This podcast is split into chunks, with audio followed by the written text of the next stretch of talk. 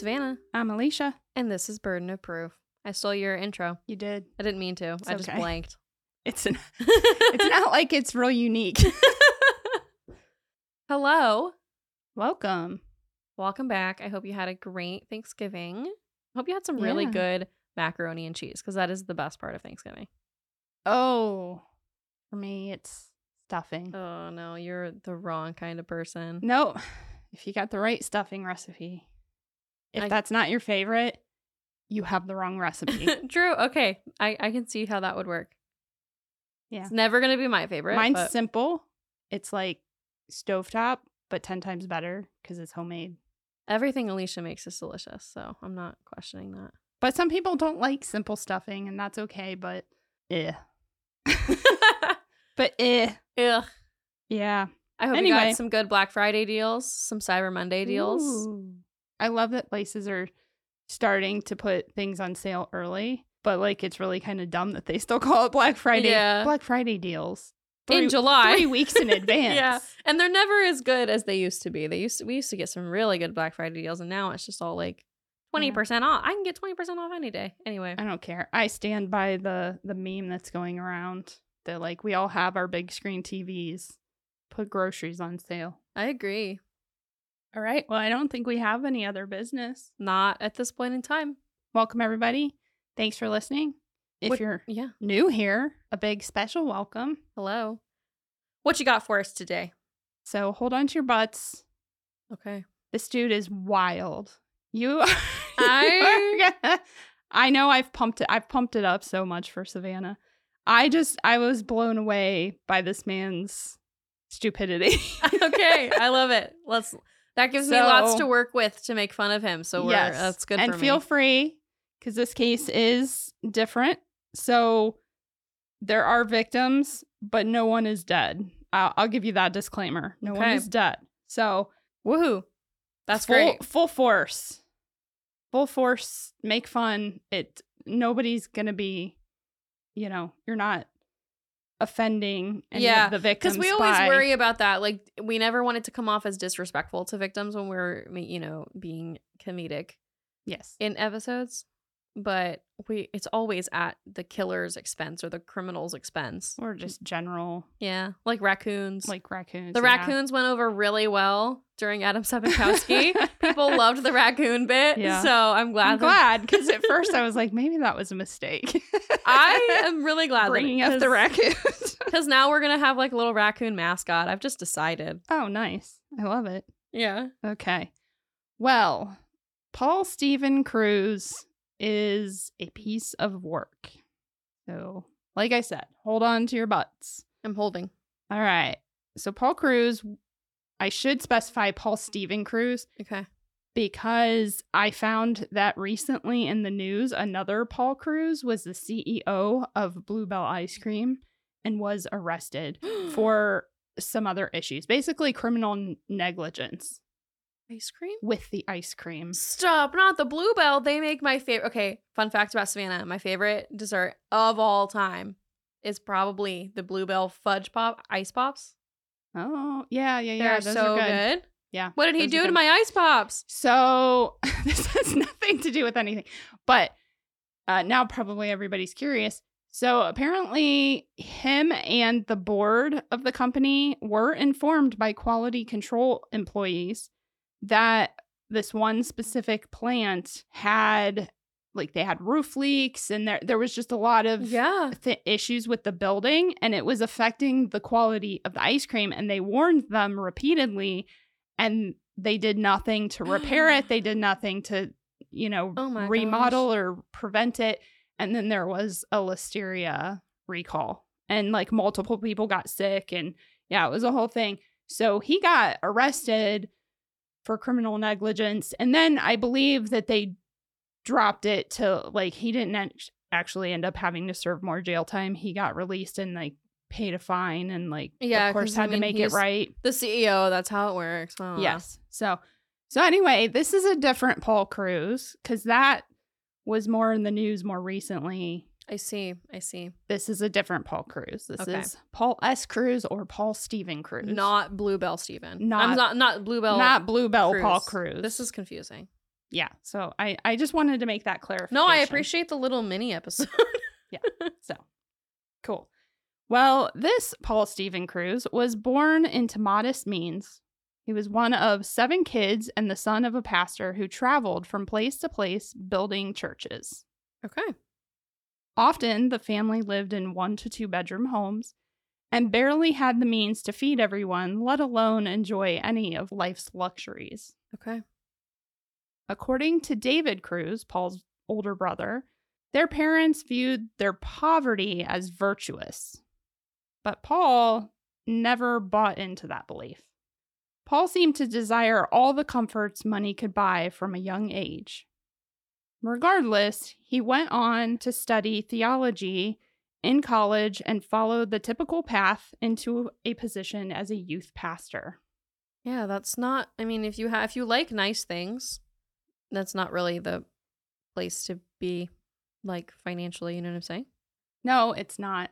But side note, can I just say, as a person who used to attend church regularly, it's very weird to me that when you go to theology school, theology school? Yeah. Seminole. Seminole, uh, seminary. Seminole. We're clearly from Florida. Seminole. That's as soon as it came out of my mouth, I was Seminary. like, what? That's not right. seminary school. Seminary school, whatever the case, it depends on your background. It's so weird to me that so many churches always put young pastors into the youth pastor role. Because like not Yeah. everybody's cut out like that's a very specific thing. Like you have to like kids and youth. teenagers. Go with the youth. yeah. Yeah. And I get it like but anyway. That's just a side note. So, David Kruse also recalled that Paul left the church for greener pastures as a developer in Nebraska. Okay. So, there you go. I didn't know. I didn't know there was anything to develop in Nebraska. That's a joke. Nebraska's a beautiful state. Please don't come for me, Nebraska. There's a lot there's a lot of space to develop. Yeah. Well, there Paul really honed in his skill in sales as he pitched to new investors. Okay. And David claims that when the developed company failed, some of the investors took out a contract to have Paul killed. So then he had to flee town. That's intense. Yeah. So clearly he was working with some real swell Yeah. folks. These are really high quality Nebraskan investors. Something like that. So Paul headed to the West Coast where he began working with their older brother John selling mutual funds and insurance. okay. The brothers were very successful, and for the first time, Paul got a taste of truly living in the lap of luxury. Expensive cars and traveling was his bag. The man loved cars, loved them. That's so interesting to me as somebody who does not care about cars at all. Yeah, I, I, drive a don't Kia. Soul, so that tells you how much I care about cars. I mean, I think anybody could look at cars and go, Nice. I like that car, Yeah. like the look, the aesthetic, whatever. But like this is how I feel about cars is I could have bought the car that I really liked the most and instead I also bought a Kia because it was like $25,000 cheaper. Yeah, exactly. so that kind of tells you where I am. But in 2001, after 20 years with the company, Paul was fired. dun dun dun. Villain origin story. That's exactly what it is. Oh, you have no idea. That's exactly. Yep. So David states that Paul was lost after that and was desperately trying to make ends meet. He eventually moved to Jacksonville, Florida, where he found work as a financial advisor. Once again, he found something he excelled at, but it just wasn't offering the same payout as the mutual funds insurance job did in Washington. Okay. Yeah. Nevertheless, Paul gained a client base who trusted him fully. After all, he had been helping them invest successfully. They had no reason not to trust him. So in 2010, when he started Yorkshire Financial Services, and labeled himself, quote, a safe money specialist. Several of his clients from the previous firm followed him. Paul claimed that this was an independent branch of a company that had been in business for over 30 years and consisted of some of the top traders in the field. He promised his clients that their principal balance would remain safe, hence the safe money specialist title. Mm-hmm. He also told them to expect a 10 to 15% return on their investment. That is a really high promise, my friend. Now, I am not a financial planning expert, but I have done some research on the matter for myself, and I have heard that the typical return in the long haul is about 10 to 12%. Okay. Like, that's good.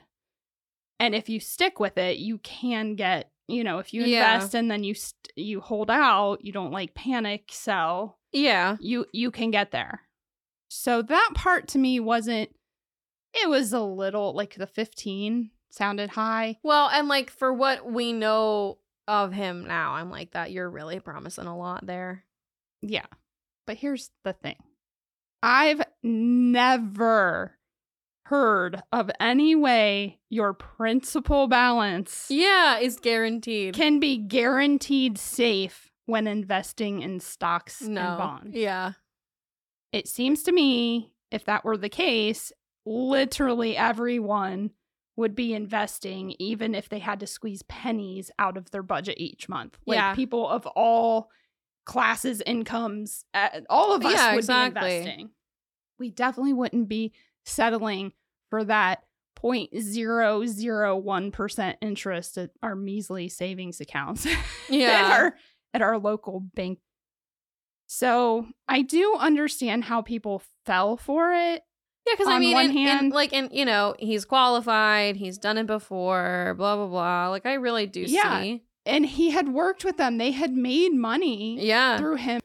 It made sense that they're Mhm. like because they developed a relationship with him when he was with the other company and legitimately doing everything. Mm-hmm. And then he goes off on his own and they trust him. They're not loyal to that company. They become loyal To, to, their investor. to their advisor. Yeah. On the flip side of that, even if clients were new to him, people will be extremely trusting when it's something they want to believe. Yeah. You know, that's just human nature. And who doesn't want to believe that they can invest in their retirement without risking any of the money Yeah, that they're putting into it? Unfortunately, many of his clients were not wealthy individuals. Oh. So the money that they gave him really meant a lot. They were average folks who had worked really hard to save all that they had invested with him. Now, Paul's overhead cost for the business was limited because he was running it out of his home, Mm-hmm. but he was getting a bit overwhelmed doing it all by himself. Okay. The business grew when his brother John joined the venture and was now bringing in clients from Oak Harbor, Washington. But it was kind of Paul who was like managing everything. Yeah. He would basically pay John, I believe they said he paid John like at least a $100,000.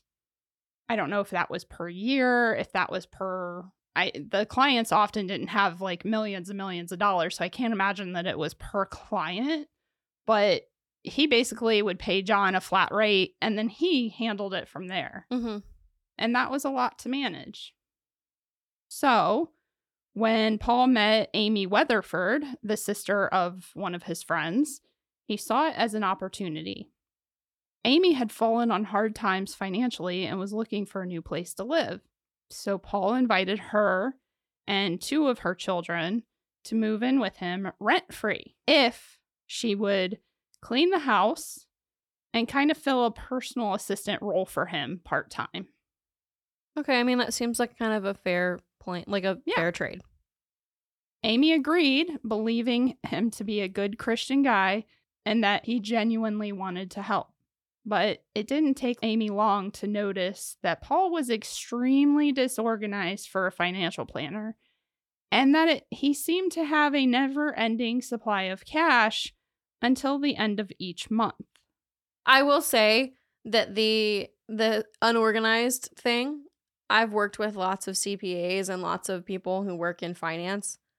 They tend to kind of be that way. Mm-hmm. It's very weird because you think that they would be the opposite, but Yeah. they're really not. It's Yeah. a, it's a really common thing. Like when we have people come through the office and they're like, "Oh, I'm a CPA," I'm like, "You're not gonna know. You're gonna like get getting confused. You're gonna lose all your paperwork. That's it, we just kind of know that's how it's gonna be." Yeah, I used to be the treasurer for a nonprofit preschool.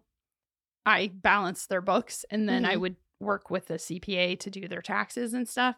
And his office was just like Yeah, stack always. boxes, like the banker boxes, Always. and just stacks of papers everywhere. And I'm thinking, how do you keep track of I don't know, but they they're stuff? all like that. Yeah. I mean, Yeah. that's a big generalization. I don't mean that, but I just mean like most of the people I encounter who work in this area Yeah. Have that problem. I agree. It's kind of a stereotype, but there's truth to it. Yeah, and it's a weird thing to me. Anyway, Yeah. Anyway, Amy thought it was unusual because she expected a financial planner to be Oh, of yeah. on top of stuff. people and- people assume yeah, and not that they're not on top of their jobs, they absolutely are. I'm just saying that like Well, most, of, the them. time, yeah, most of them. But it is if you ever go into a CPA's office, do not be shocked when there's just like crap everywhere. And that's if they don't have a storage room. If they have a storage yeah, room, yeah, you just don't know. you have no idea. That's true. Because we also used to our firm that we worked for yeah, used to share an office space with a, financial, advisor, and CPA. and, and they, had, a storage they did. space that was a Just disaster. like full of stuff, but they know where everything is. It's just you know. Anyway, So Amy was shocked that Paul had all that money every month. She'd see him spending lots of money. And then by the end of the month, he was all out. And she says that he would then ask her for money to cover certain No. expenses till till the first of the month again. well, you seem like a really bad person with money, then, sir. yeah. So things took an even stranger turn when she happened to walk in the room and see him signing multiple documents with other people's names. oh no. When she asked Paul what he was doing, he admitted that he was signing on behalf of his clients. Yeah, but if you're signing on behalf of somebody, you would just sign your name. Amy then asked if he had a power of attorney Yeah. to do that. And she says his response was, Of course I do. Yeah, but then you just sign your name as power of attorney for. Ding, ding, ding. Even though Amy found it unusual, she let it go. I mean, after Yeah. all, she had been on hard times and she wasn't looking to get kicked out. Like, yeah, this was a she pretty. has a good, good, good gig. Yeah. Like, Within months, Amy was stunned to find Paul spending more than ever. He had bought multiple luxury cars, began dating a stripper who he would shower with expensive gifts, including a $5,000 boob job.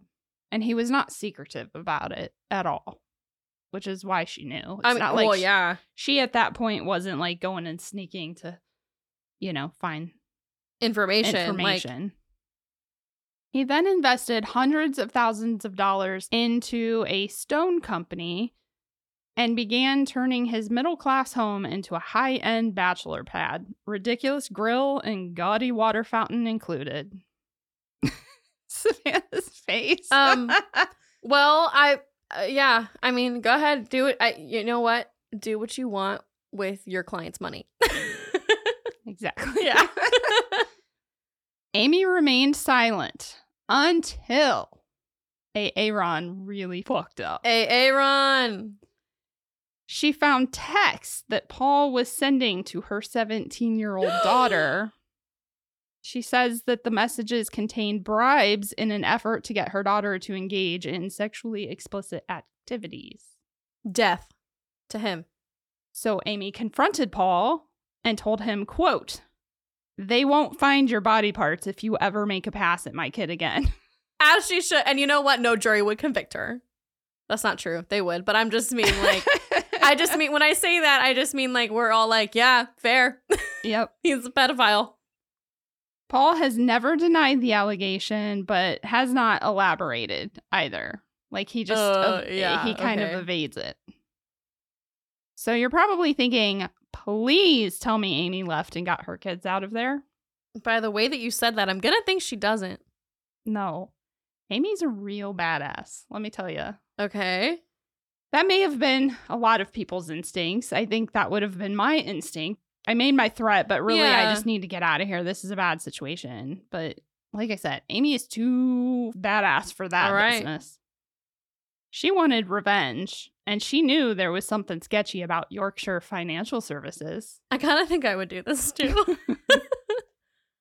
She had one mission and said in her American Greed interview that it was, quote, taking his ass out. I love it. I love it. I love it. So Amy proposed to Paul that he hire her part time as an assistant in the business to help catch up and get organized. She says, quote, he was all for it. It was like he trusted me completely. What a fool. Yeah, literally, he's such an idiot. Like, what? Why would he think that? Like, yeah, she's gonna be so After she just threatened Loyal. his life. Yeah. Well, what Amy found was crazy. Bank statements showed that Paul spent every dime that went into the company's account, none of it to investments. What? I'm sorry. I do remember hearing that he had made like two investments early on. Yeah. But that was it. Hmm. The rest of it spent. He was spending as much as $400,000 a month.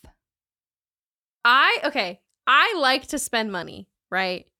I love to shop. Thank you, mom, for that gene. I don't think if you gave me four hundred thousand dollars, I could spend it in a month. No. I I mean like you I mean people can, but my god. wh- But why? And also, you've worked in this industry so long. You where did you think the money was gonna come from if you're not investing it? Right. So that's the idiotic thing is how do you think you're going to get away with this in the long haul? Cuz eventually those people are going to retire Yeah. and they are going to expect a payout. So then to cover your tracks, you'd have to start taking other, Other clients' money and start covering that. paying. And eventually, at some point, It's it's, gonna- all going to catch up to you. That's the thing about finances. There is a paper trail here. yes. And like, did he have a botched lobotomy? What was he thinking? I don't know, but this gets like just brace yourself because it gets worse. I braced.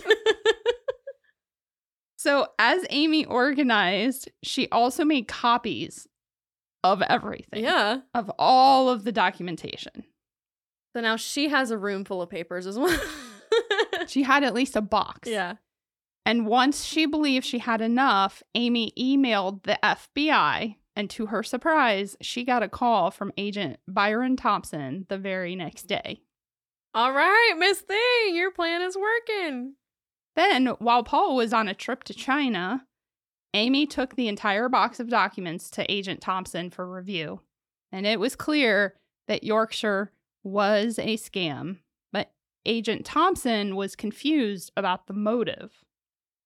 He says it wasn't clear why a successful licensed security broker who legitimately managed clients' money for years would suddenly become, quote, so callous and brazen. Well, I think it's weird too, and I also think it's weird that he didn't have his own investments from the times where he was working and had money. Like, I mean, Because he loves to spend it. I was it. gonna say it was cars and stuff. Yeah. like Because he spent it all.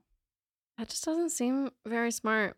I mean, obviously he's not a very smart man, but no. it's always hard for me to wrap my brain around the fact that some people are just dumb. Yes. So Paul had known many of his clients for years and even considered some of them friends. And yet he knowingly took all of the money that they had. Agent Thompson flew out to Oak Harbor, Washington to speak with the victims of John Kruse. And to his dismay, some of them were not easily convinced that they were a victim to fraud. Like they were like, What are you talking about? He would never do that. John Yeah. would never lie to us. He told us that this was a perfectly good investment. Then by the fall of 2011, they were able to seize his assets, but Paul refused to talk. Yeah. I mean, Like, if they're seizing your assets, friend, they got something on you. and like, again, you know enough to know you're not going to get away with it. So you should probably just be like, oh, you have no idea how high he can fly. I'm sorry, that is truly, I'm sure y'all, anybody who's not new Yeah. here, be prepared. I'm going to say it because that's one of my favorite lines it's from a The Office. It's a great line. It's a great line. And you have no idea how high I can fly. Shortly after they seized his assets, some of the investors came looking for their money, and Yeah. Paul could no longer put them off. Like he was literally telling one lady, like some things are happening and I'm not sure. And she's like, "What do you mean things are happening?" And he's like, "Well, just you'll you'll see some things are happening." Watch the news. Like, he's like, "I can't get you your money right now." because I don't have it. Yeah. So, about a month after dealing with that and people coming to him for their money, Paul finally gives up and called Agent Thompson, stating that he was tired and they both knew he was guilty. Paul turned himself in at the federal building in Jacksonville and signed a written confession. In the confession, Paul stated that the entire thing was like a Ponzi scheme and that he was remorseful for lying to clients and having his brother recruit and lie as well. Shortly after his confession, agents learned that Paul Kruse had recently been arrested and was sitting in a county jail. But not for fraud. Pedophilia? Apparently, the pedophilia runs in the family. It turned out that John had another habitual crime, this time that led him to getting arrested for thinking he was meeting a 13 year old girl for sex. No. When they dug a little deeper, he also had a, a rather extensive record for sex crimes. So the judge sentenced him to a minimum of four years and 10 months in a Washington state prison. Now, the beginning of the following year, 2012, a grand jury indicted both Paul and John on one charge of conspiracy. And I think I got that wrong because two different sources said two different things. So I'm not sure if that was like a combined thing conspiracy to commit wire Mhm. fraud or if there was a conspiracy charge and then a separate wire fraud charge. I think that's how it normally is. There's there's a separate wire fraud charge. Okay. In a move that has baffled me, they then transported John to Florida and placed him in the same facility as Paul. That's all I have. Just a deep sigh. Once there, John hung himself, but he left no note and never indicated to anyone that he was suicidal. okay. Are you implying something? Well, I know he wasn't in that prison for his pedophilia, But but we all know that. eh, so it's hard to say. But the authorities believe that he hung himself, or that's what they say. cause of death is listed as hanging. So there you go. Yeah. That's what you get. Uh, they believe that it was because he was. These guys are older. Like John was 65 years old. Yeah. And he was already serving the nearly five year sentence for the pedophilia. And then he was facing up to at least another probably 10 years for the wire fraud. Mm-hmm. So And they're thinking, not- yeah, prison is not easy on the body. no. And so they're thinking he just did it because he figured, hey, I lived my life and I literally will likely die here or not have much of a life once I finally Yeah. get out, even if I'm still alive. So, yeah. Well, Paul was beside himself. And regardless of him confessing to the scam, that was going to leave John with a much longer prison sentence. He certainly wasn't going to admit that it was his fault that John was in that predicament. Instead, Paul grew more and more unhinged in the delusion that it was all Amy Weatherford's fault. I just it's because it is it's Delulu. The man is so Delulu. It's so delulu. Like the because clearly it's not, and like everybody's like, really, dude. Well, corrections must have picked up on Paul's distress because just days after John unalived himself, they moved Paul to the Baker County Detention Center, where Paul was roomed with um I'm sorry, not roomed. was roomed with like this is a College. yeah, I'm bunking with this guy. We're going to camp. Yeah. Um, he was cellmates with a man named Dre, who he became very chummy with. Not chummy. Yeah. And Dre was in for drug charges. So he, you know, really seemed to have the street cred, Okay. as the agents like to say.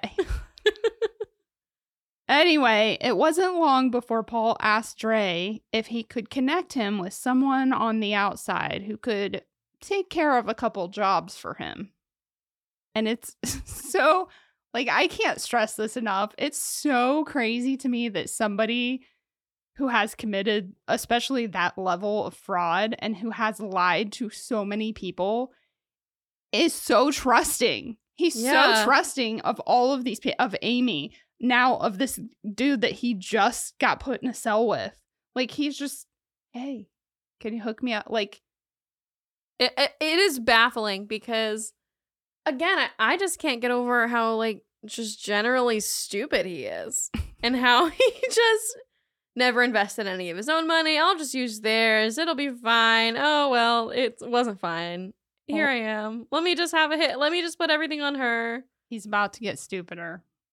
I know. Did he go to Jupiter to Like, get you more know- uh, stupider? th- apparently because th- this is i can barely Oh my gosh. that's why i keep stammering He's- my words He's gonna blame a raccoon, isn't he? everything but like Yeah. just yeah we'll get there like i said first amy he trusted amy who betrayed him and then he gets put in the cell with Dre, and he's just like right out of the gate. Hey man, help me commit more crimes. yeah. So, Paul, if you're listening, you're not very good at doing the crimes. You need to stop. Nevertheless, here we are. So, on September 4th, 2012, while Paul is still awaiting trial, Dre makes a call to a man named John O'Leary. And once John picks up, he handed the phone to Paul. He's apparently also very trusting that the correction authorities are not actually listening to those recorded I calls. I was just about to say, what is right? And we've talked about this before, I think. yeah. People are so ridiculous. They're just like talking over these phones like there's not th- like somebody is listening to you. Yes. And he was so quick to bypass small talk and get straight to the point. I need you to kill. So the conversation went like this. A reminder, of course, John the brother is dead for the sake of not mixing up John's yeah, in case somebody forgets. that's true. I'm going to just call uh Hitman O'Leary. Okay. Okay. I'm going to use his last name. So the conversation No, no, you have to call him Hitman O'Leary. Hitman O'Leary. Okay, I'll do that. The conversation went like this Paul, I'm a friend of Dre's. I asked him to, you know, get me a couple enforcers to do a couple jobs. So he gave me you. Hitman O'Leary. Okay. Okay. Paul. And so the uh I'm going to court tomorrow and Amy Weatherford is the star witness to the case. And if there's no Amy Weatherford, there's no case. Hitman O'Leary. I understand. Of course, there was more to it, but that's like gist, generally yeah. The gist of that first conversation. Also, did he say he's going to court tomorrow? Yes, for the initial. Okay, I was like, he it wants. wasn't the trial. the trial wasn't starting yet. okay, I was like, he wants a hit and he needs it now. Like, Like right my now. emergency is now your emergency. Drop what you're doing. like Put down the body. whoever you're working for right, now, Not as important as me. set it aside. Don't worry, I have lots of my clients' money to pay you. Except I don't Except because I my don't. assets have been seized. Yeah. So, and we're going to get into that too. Okay. So, about a week later, Paul talks to O'Leary again, but this time his list of requests grew. Hitman O'Leary, still in? Paul, yeah, I've got three jobs. That's worth a hundred grand to you, man. Hitman O'Leary, I'm on, man. This is game on, buddy. I mean, it's on like Donkey Kong. So Are you quoting or are you just I'm ma- quoting. this is an actual like you can go and listen to the recordings. I just didn't want to uh, play but the you know what? recordings because there's obviously I picked out what I thought was most important from the conversation. Yeah, they're long and Yeah. whatever. I w- would just like to say that if I was ever going to hire a hitman, I would want one that says it's on like Donkey Kong because the man is legit. He's ready. Hitman O'Leary said it's on like Donkey Kong. Right. So Paul says, All right. Now, you're probably thinking three jobs? Though Amy was the priority, Paul had also decided he wanted two of his former business associates killed as well because they supposedly stole money from him. oh, they stole money from you? Mm-hmm. Okay. So the conversation continued as followed Hitman O'Leary, now let me ask you this. You want all three dealt with the same way? Oh yeah, because I'm stupid. exactly. Yeah. Make them all identical. In fact, bury them together. Yeah. Leave a note for the cops that says all these people are connected through. Paul. Yep. Hitman O'Leary. Okay. You sure now? Paul. Yep. I'm positive. O'Leary. Because once we get the green light, it's on. So, Paul. Yep. Hitman O'Leary. So, when. What's the time frame you're looking at? Paul, as soon as we can move on it. The two men then start speaking in code. Code. They created the cleverest of phrases, such as calling each murder digging a hole. I, I, I, I, I. There's too many jokes. So the conversation continued. Paul, we got to concentrate 110% on the first hole. That's what she said. oh my gosh. This is the stupidest thing I've ever heard in my life. You could have made the code gets- juggling. We have to concentrate 110% on making sure the juggling gets done. You could have said anything. Eating edamame. you could have said we have to concentrate 110% on eating that edamame. so Digging a hole. O'Leary says, Yeah, okay, that's no problem. Paul, if I can't get my ass out of jail, you know, I can't accomplish anything. Shortly after that conversation, O'Leary sent one of his associates, a big, tough looking guy named Richie, to visit Paul in person. Once again, they're being recorded because visitors only get to see inmates through a video phone system. Yeah. Still, Paul goes into detail about what he wants done to Amy Weatherford. So it went like this Paul, I need two things from hole number one. I gotta have a confession that is signed and notarized. All right? A notarized confession? It gets better. A notarized. Hi, ma'am. Can you notarize this for me? What is it? It's my confession. it gets better. I'm a notary, and I'd be like, okay, twenty dollars, please. I can't. I'm charging you double because you're going to jail. I'm gonna charge you double and then call the cops as soon as you leave. yeah. he says in that confession she's to uh say that there was no conspiracy between my brother John and I to take my investors' money. Richie, all right. Paul, two, she's to admit that she put a scheme together and have her make out a suicide note. Richie, okay.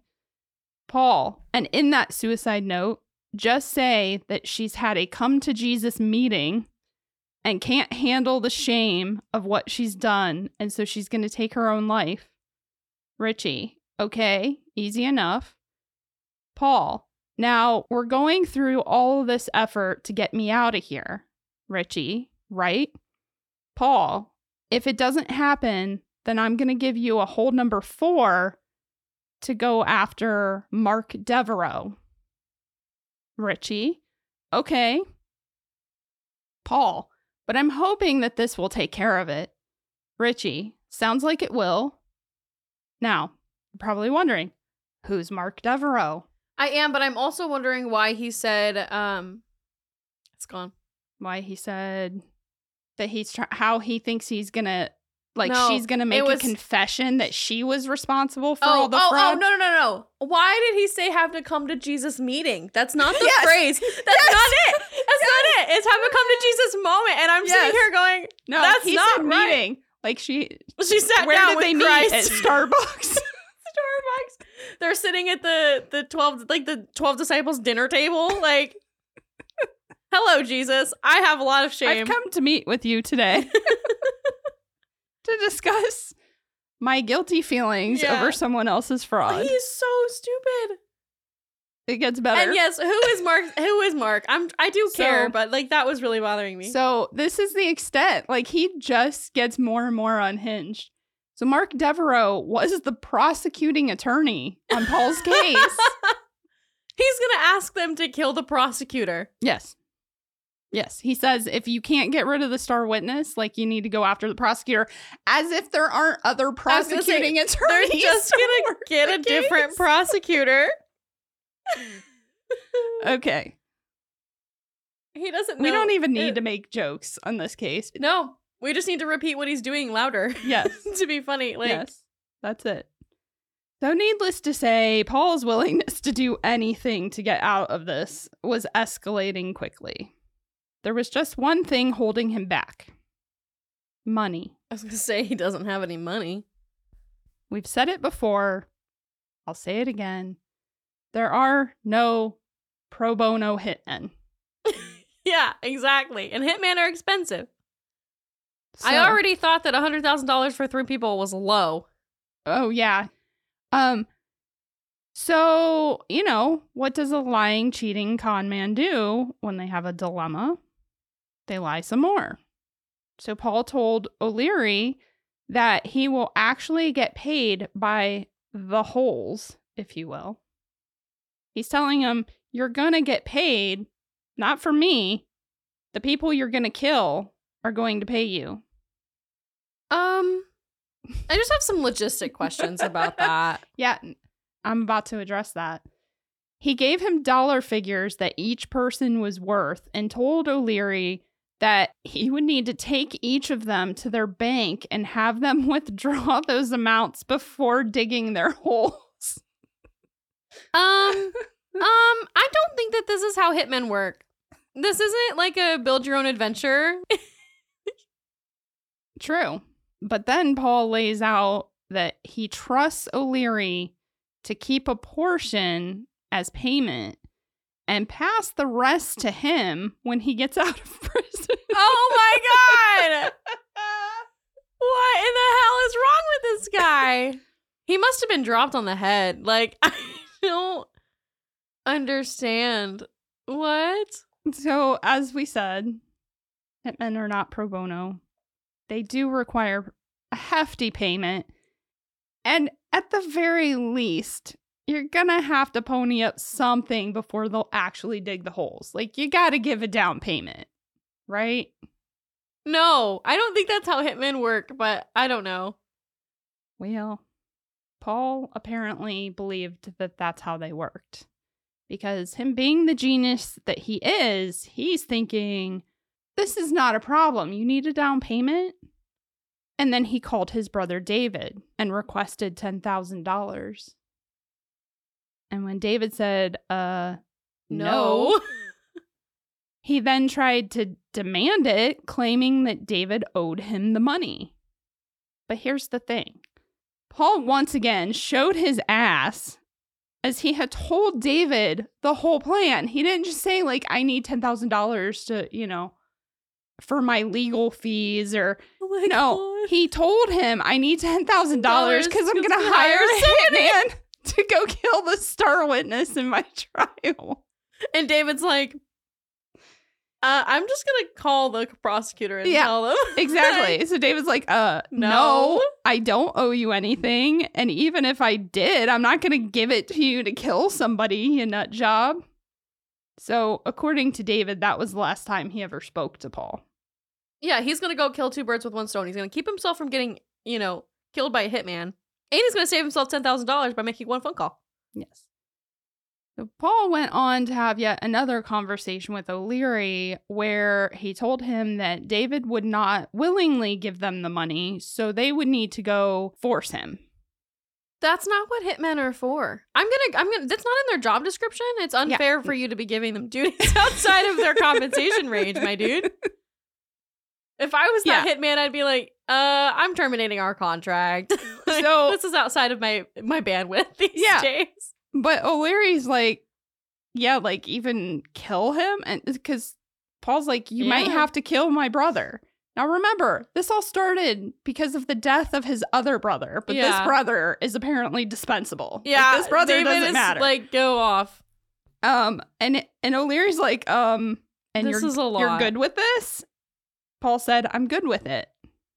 So O'Leary informed Paul there may be a problem with that though, because he did talk to David, who said, quote, Look, I don't have $10,000. If you guys want to come and beat me up and kill me, you can kill me. It ain't.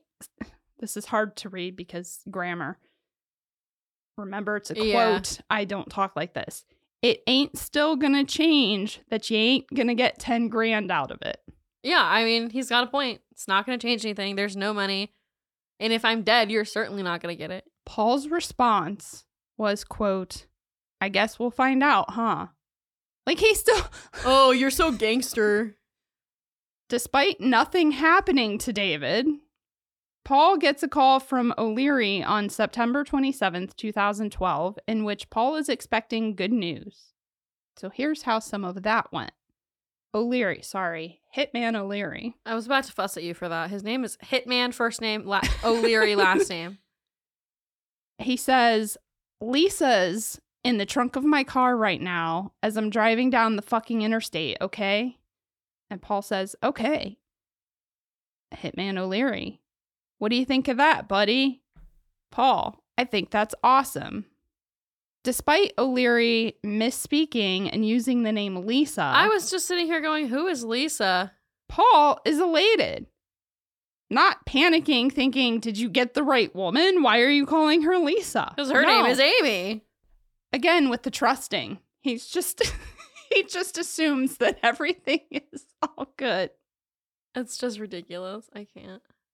O'Leary continues the conversation with sit tight. Richie's right now. He's pulling her teeth out. We'll get the information from her. You're not Sir. looking for information. Did you take her to the bank first? You're going to take her into the bank after you torture her? How's that going to work? No teeth. Gum in the gum in the questions. ru- I need my her money. I need the money to fix my teeth. oh my lord. I'm dead. But still, Paul doesn't question it. He's excited. O'Leary then tells him, So, we'll have it. So, um, we'll finish her off. So, you wanted to make it look like a suicide, you said, right? Paul, Yep, right. O'Leary, sorry, Hitman O'Leary. And then we'll whack her and cremate her. You wanted her cremated, right? What? No. you can't cremate if it's a suicide. also, do you have a you have a crematory? Where are you cremating her? And are you cremating Lisa or Amy? Who is getting cremated? but he says, Paul says, Yep, I want her cremated. Yeah. Hitman O'Leary, no problem, man. It's done. oh, Lord. Okay. After some talk about where he'll go for his first meal out, Paul continues saying, quote, let her know that she's dying because I'm avenging my brother's suicide. Thinking he's home free, Paul then goes back to his cell and writes a letter to his brother David saying that Amy Weatherford has confessed to conspiring to commit the fraud herself. But and She that hasn't. and that she couldn't take the guilt anymore, so she's killed herself. You know what? He's digging his own hole. Yes. While I'm sure you've caught on to the many gargantuan missteps in Paul's plan, he actually had much bigger problems. Of course he did. I'm surprised that you haven't said anything about this, but Okay. listeners might have. so if you're listening to this and you already caught on, good for you. See, the con man had been conned. Dre was not really his friend. I kind of figured that John O'Leary was not really a hitman. I kind of figured that, but and Richie was not really a thug. John O'Leary was actually John Leahy, a special agent with the Bureau of Alcohol, Tobacco, Firearms, and Explosives, or ATF. And Richie was actually Agent Rick Samples, also with the ATF. And I believe that Dre was an inmate, but I think he probably cooperated Yeah. with this to probably work out some plea deal with his thing. which like yeah, bro, get your bag. I don't. I, and I pretty much kind of figured because these hitmen were doing things that are Yeah. not normal hitman. Like again, three bodies for a hundred thousand dollars. That's not a lot. and, and despite not getting money, they did take Take Amy, Amy, and, and they're, they're not, not taking her to the taking to the bank. bank, yeah. and, but and they say things like it's on like Donkey Kong. you know that you know that they were just standing together when he said that over the phone, and they were he was just like, "Why did you say that?" He's like, "Oh, I'm just making it up." Isn't that what they say? Isn't that what they say? Isn't that how criminals talk? Talk? I don't really mean to make fun of the agents, like eh, no, but, like it- that's what I would do if I was on the phone Yeah, trying to pretend to be a like, hitman. I'd be like, yeah, "It's on like Donkey Kong." Donkey Kong, yeah. You know So- what? This is really what we needed after the Guy family murders because those were rough. Yeah. So the day after their last phone call, Agent Leahy went to the prison to confront Paul with the evidence they collected and inform him that Amy Weatherford was alive and well. Did he just have like a complete heart attack? Because I feel like he would just like keel over. The thing die. is, is that like, yeah, he wouldn't have just walked in because he never saw Leahy or- or yeah, O'Leary. He only talked to him on the phone. If they had sent Agent Rick Samples to inform it, he would have been like, oh shit, as soon as he saw him. But Agent Leahy got the pleasure, if you will, Oh, of being yeah. like, hi, surprise, We've talked. we've talked so much. Yeah. It's nice to meet you in person. So, yeah, I'm sure he was shocked, but at the same time, the man is Delulu. So just wait for it. I'm I'm so excited for this.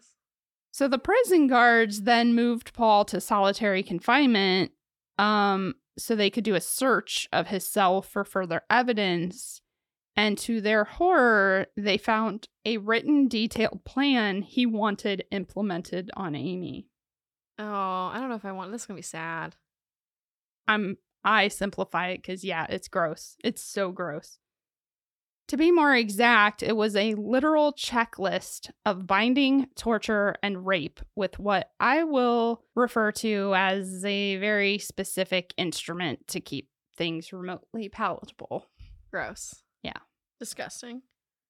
Paul kept hope alive though, because Agent Leahy left out some details about the operation, and Paul, as you likely gathered and or we've expressed, isn't very good on picking up what people are laying down, Oh my lord.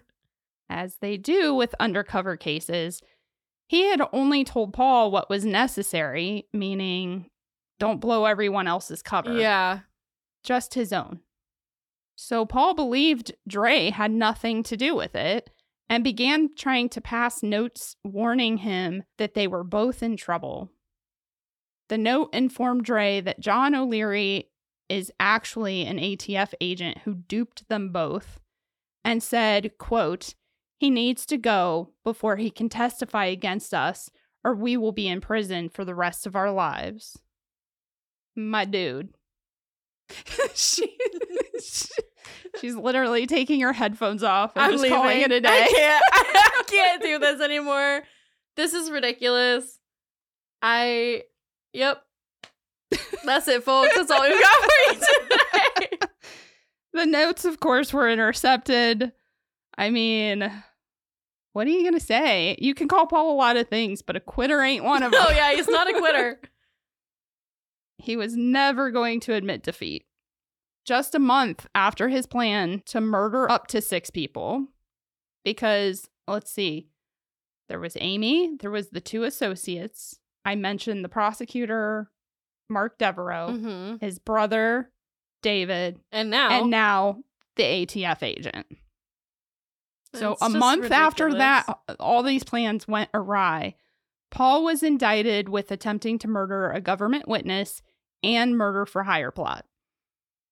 The trial for those and his wire fraud indictment took place in February of 2013. And the prosecution had a long list of witnesses that included clients from Yorkshire Financial and three of the six people on his hit list. Amy Weatherford, obviously, Agent John Leahy, of course, and finally, Paul's own brother, David. Yep. David says in his American Greed interview that he chose to testify not because he was angry, but because he truly thought Paul was a danger to society. I agree if he was smart enough to actually do anything. Yeah. But I mean, obviously, like, he's not out in the world, so. Yeah. And the prosecution, of course, also had what probably amounted to hours of recorded conversation between Paul and the agents posing as hitmen, because what I covered was seriously just the highlight reel. It was just a, the tip of the Yeah. iceberg. Despite signing a confession for the wire fraud and all the evidence pointing to guilt for the murder plot, Paul maintained he was innocent. You know, I bet if they asked him, like, innocent of what, he probably couldn't even tell you. No. So basically, all the defense had as a strategy was leniency. Yeah. Like, I mean, how- clearly, this how man is gonna- incompetent. Like, don't. Yeah. Clearly, he is the town fool. I'm not Like, saying that you should go easy on his sentencing. I'm just saying maybe we put him in a hospital. Yeah.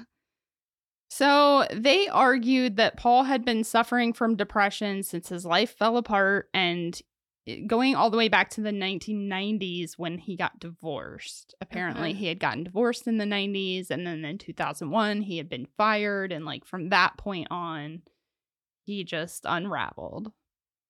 They admitted that he was spending money irrationally and dating strippers, but claimed that it was out of his mental health declining to the point that by 2012, he was completely irrational. They weren't exactly arguing an insanity defense, but they were saying, take it easy on him because Yeah. we really think he wasn't like in his right mind in the sentencing phase, they had even written in their motion for leniency or whatever. I don't know if that's a real thing. Um, but they filed something with the court basically laying it all out. And they also claimed that he had been found naked and covered in feces near Cecil Field at one point that same year. But like there really wasn't evidence of it. Yeah. So They're just like, what could make him seem really crazy? Oh, shit. like that's probably just something that he told them, Yeah. I'm guessing. I don't know. But the prosecution wasn't having it. They argued that due to the continuous escalation of his crimes, he should incur the maximum sentencing. And the jury found Paul guilty on all counts, and his sentencing hearing was scheduled months later in June of 2013. So that gave Paul time to think and come up with a nice plan to present to the judge. This, oh gosh. Okay, so let's talk a little bit about how the justice system works.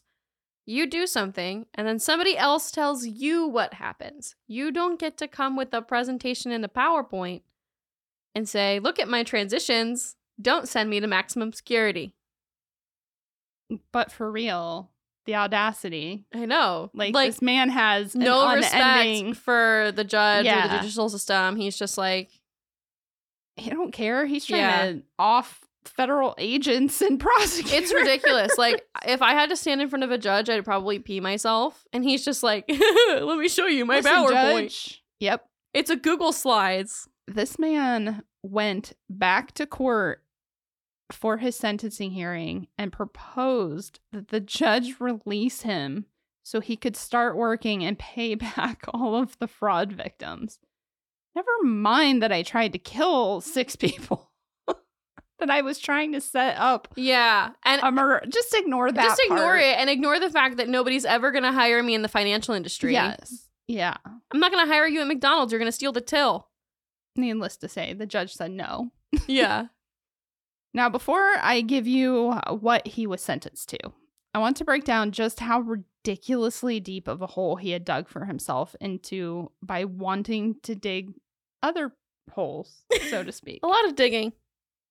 If he had been convicted of only the conspiracy and wire fraud, he likely would have gone to a white collar minimum security facility for a minimal amount of years. Yeah. I mean, the prosecutors themselves said that in an interview. He Yeah. had no prior history. He had been a legit financial advisor before that. Yeah. This was his only crime. So, I mean, he would have done time, but it wouldn't have been that much. yeah. Apparently, the maximum for those crimes can be up to 20 years, but they were like, he wouldn't have gotten that Yeah. No. Because he decided to conduct what may be the dumbest murder for hire plot I've ever heard, he was sentenced to 30 years. There you go. There you go. And he's older.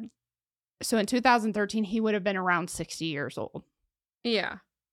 Of course, it uh, didn't end there. The last appeal I found was filed in the 11th Circuit U.S. Court of Appeals in 2015. Oral arguments were given and the matter reviewed by circuit judges Martin and Anderson, as well as District Judge Moreno. And in it, Paul argued that the district court abused its discretion by denying his motion for a mistrial when the prosecution elicited answers from David Kruse during testimony that may have led the jury to believe that the defense team, particularly one defense attorney, knew that Paul was planning to kill Amy, but they did nothing about it. But- but But, but, right. but, So if that was actually the case, like, okay. yeah. But, But- Amy was never in any real danger. Correct. But the defense made no objection at the time. And then, upon cross examination, the defense attorney actually extensively questioned David on those facts, eliciting the same answers. Amy had also testified on being notified about the plot and referred to one of the defense attorneys as, quote, a wonderful gentleman, indicating he was, in fact, not a monster who kept that information Yeah. to himself. Called So- and said, hey, we know this is happening, but It was implied that, and it was because David, when David had the issue yeah. of them coming after the money, he did call. He didn't know who to call. So he Yeah. called the defense attorneys and said, Hey, this is what my brother's doing. I believe from what I gathered in, yeah. the, in the appeal. But they just didn't explicitly Say, I said to her. the defense attorney is who like Yeah. it's it was implied that they did the right thing. But like at the end of the day, it doesn't matter because she was never actually going to be killed by anybody. Yeah. Well, Paul's next argument was that testimony on the impact of victims' losses was irrelevant. The money that people lost when you fraudulently took it from them is irrelevant to your fraud charges. Sir, you didn't Um, you didn't defraud a Taco Bell. You know? You didn't defraud Yeah. like you're not three doing- hundred dollars. you- defrauded hundreds of thousands or millions of dollars. You didn't like It do is magic relative. magic tricks in the park. Yeah, where it is people put down a dollar and and then Yeah. it disappears. It is very, very, very relative. Um, well, I'll get on a little bit of that, but generally speaking, the appellate court found that their statements were were relevant But they did note that they found the extent to which the prosecution went a bit much. But nevertheless, they found it harmless Yeah. because there was enough other actual physical evidence that, like, there you go. There was no question as to what he was doing with the money and that it was fraudulent. Now, finally, Paul argued that the district court erroneously applied the sophisticated means enhancement during sentencing. What is that, you ask? According to federal criminal attorney Ann Fitz, it is a guideline that, quote, seeks to address cases where the defendant employed complex, intricate, or sophisticated means to carry out the fraudulent scheme. So basically, it's a sentencing guideline that judges use when the evidence has shown that the defendant has gone to great lengths to commit the fraud.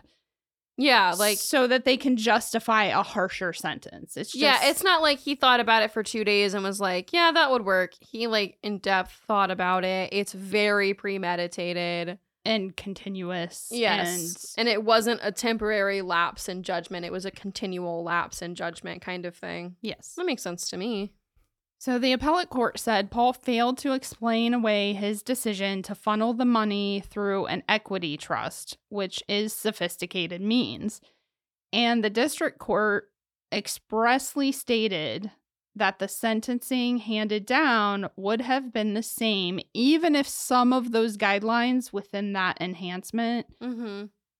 were found to be erroneous. So they basically said, like, we know some of these don't apply, but some of them do. So, like, just for future appellate purposes, we're expressly stating, like, this is our decision either way. We know Yeah. that some of these don't apply.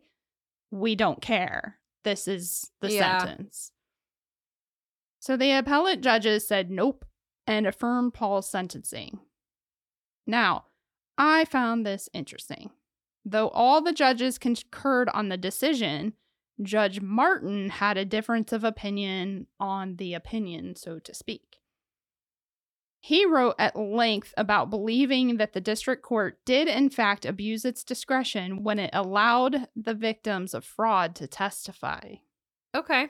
However, he acknowledges that it was harmless due to the overwhelming evidence of Paul's guilt. I kind of understand what he's saying. I do too.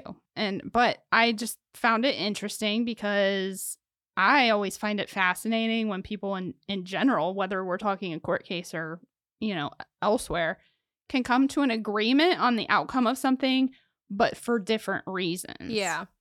So I love reading opinions like court Mhm. opinions like that. Well, I think maybe we should explain why why that makes sense to us because people may be like, well, they were victims. Why it can't just they doesn't testify? seem fair. Yeah. The reason that it strikes me as weird, and I'm not going to try and explain hearsay rules, but Yeah. typically you can't go on the stand and like imply that the person is guilty. You you're basically just going up there and saying this is what happened to me. And by putting victims in that position, you're putting them in a spot to to commit not perjury but hearsay on the stand. yes. Um And hearsay Also, is so I- complicated. I don't take that as like the definition. That and I think what their focus was is the whole like probative value thing where you don't want to put people on the stand or like and that's where he's saying like or no, he didn't say that. That judge didn't say that, but the other two judges felt like it was okay to have victims testify, but they had a lot of victims testify Mm-hmm. and they Yeah. could have just had a couple because when you give the jury that overwhelming, Overwhelming. amount of emotional Mm-hmm. Wait. weight that can skew their opinions Yeah. i mean because no matter how unbiased we try to be we're still human and Yeah. so you know so on one hand maybe they shouldn't have done it on the other hand it it doesn't It's okay, matter yeah. either way he was going to be found guilty so the only harm involved is that it kind of maybe took up more of the court's time but it is This whole thing is ridiculous and taking up the court's time. So True. To end things off, based on my search through the US Department of Justice site, which I have linked in the show notes. Uh, Paul is currently still incarcerated in a low security federal institution in Beaumont, Texas. I'm guessing that initially he wasn't probably in a low security place, but now he's 70. Yeah. You're not going to be climbing any walls. Yeah. All I can say is I hope Amy is doing well and that all of the victims of his fraud have either recovered or at least found some way to try and Yeah. recoup some of what they lost, whether that's through the kindness of others or, you know, for those that were a little bit younger and not so close to retirement. Hopefully, they were able to find ways to make some of that up if possible, because that's terrible. I yeah, can't I, mean that can you not imagine that that like financial burden of that being oh, it's horrible. And that's why like that's why your investments need to be insured like through, yeah, you know. be very careful. And as a uh little PSA, you know, I love my PSAs. Yeah. I highly, I personally like working in the legal field. I personally recommend that if you are going to go with a financial advisor to Mhm. handle your investments, that you actually find a fiduciary, like specifically Yeah. who is is can be classified as a fiduciary. If you don't know what that is, Google it. Look up the difference because there are a lot of financial legitimate they're they're legitimate businesses. There are a lot of financial Mhm. institutions that you know they are advisors, but they're also salespeople. Like Yeah. they're not necessarily they do a good job so that they can be successful, but a fiduciary is absolutely required, basically required by Yeah. law to work in their client's best interest, Yeah. not in the best interest of themselves and their paycheck, not in the best interest of their company, but in the best interest of you, their client. So Yes. There you go. Invest wisely. Yes. And if you made it all the way to the end of this insanely stupid case, leave us a little money emoji. I feel like we've done that before, maybe. We have, I think, but that's okay. What else are you going to do? There's no stupid emoji. You could leave a brain because he needs one. We can Yeah. donate them. Is there a brain? I'm sure there's a brain. Hold on, I'll check. Yeah, there's a brain. I would let's leave a brain. All right. He needs a brain. Scarecrow needs a brain. Yep. Wow. Well, thank you for Alright. bringing this up. It was uh, a pretty fun one actually Yeah. because it was hilarious and um that's all I've got. That's all I've got. Thanks for listening, everybody. Absolutely. Until we see you next Thursday. Till next time. Bye. Bye. Thanks for listening, guys. Find us on Instagram and TikTok at Burden of Proof Pod and email us at burdenofproofpod at gmail.com.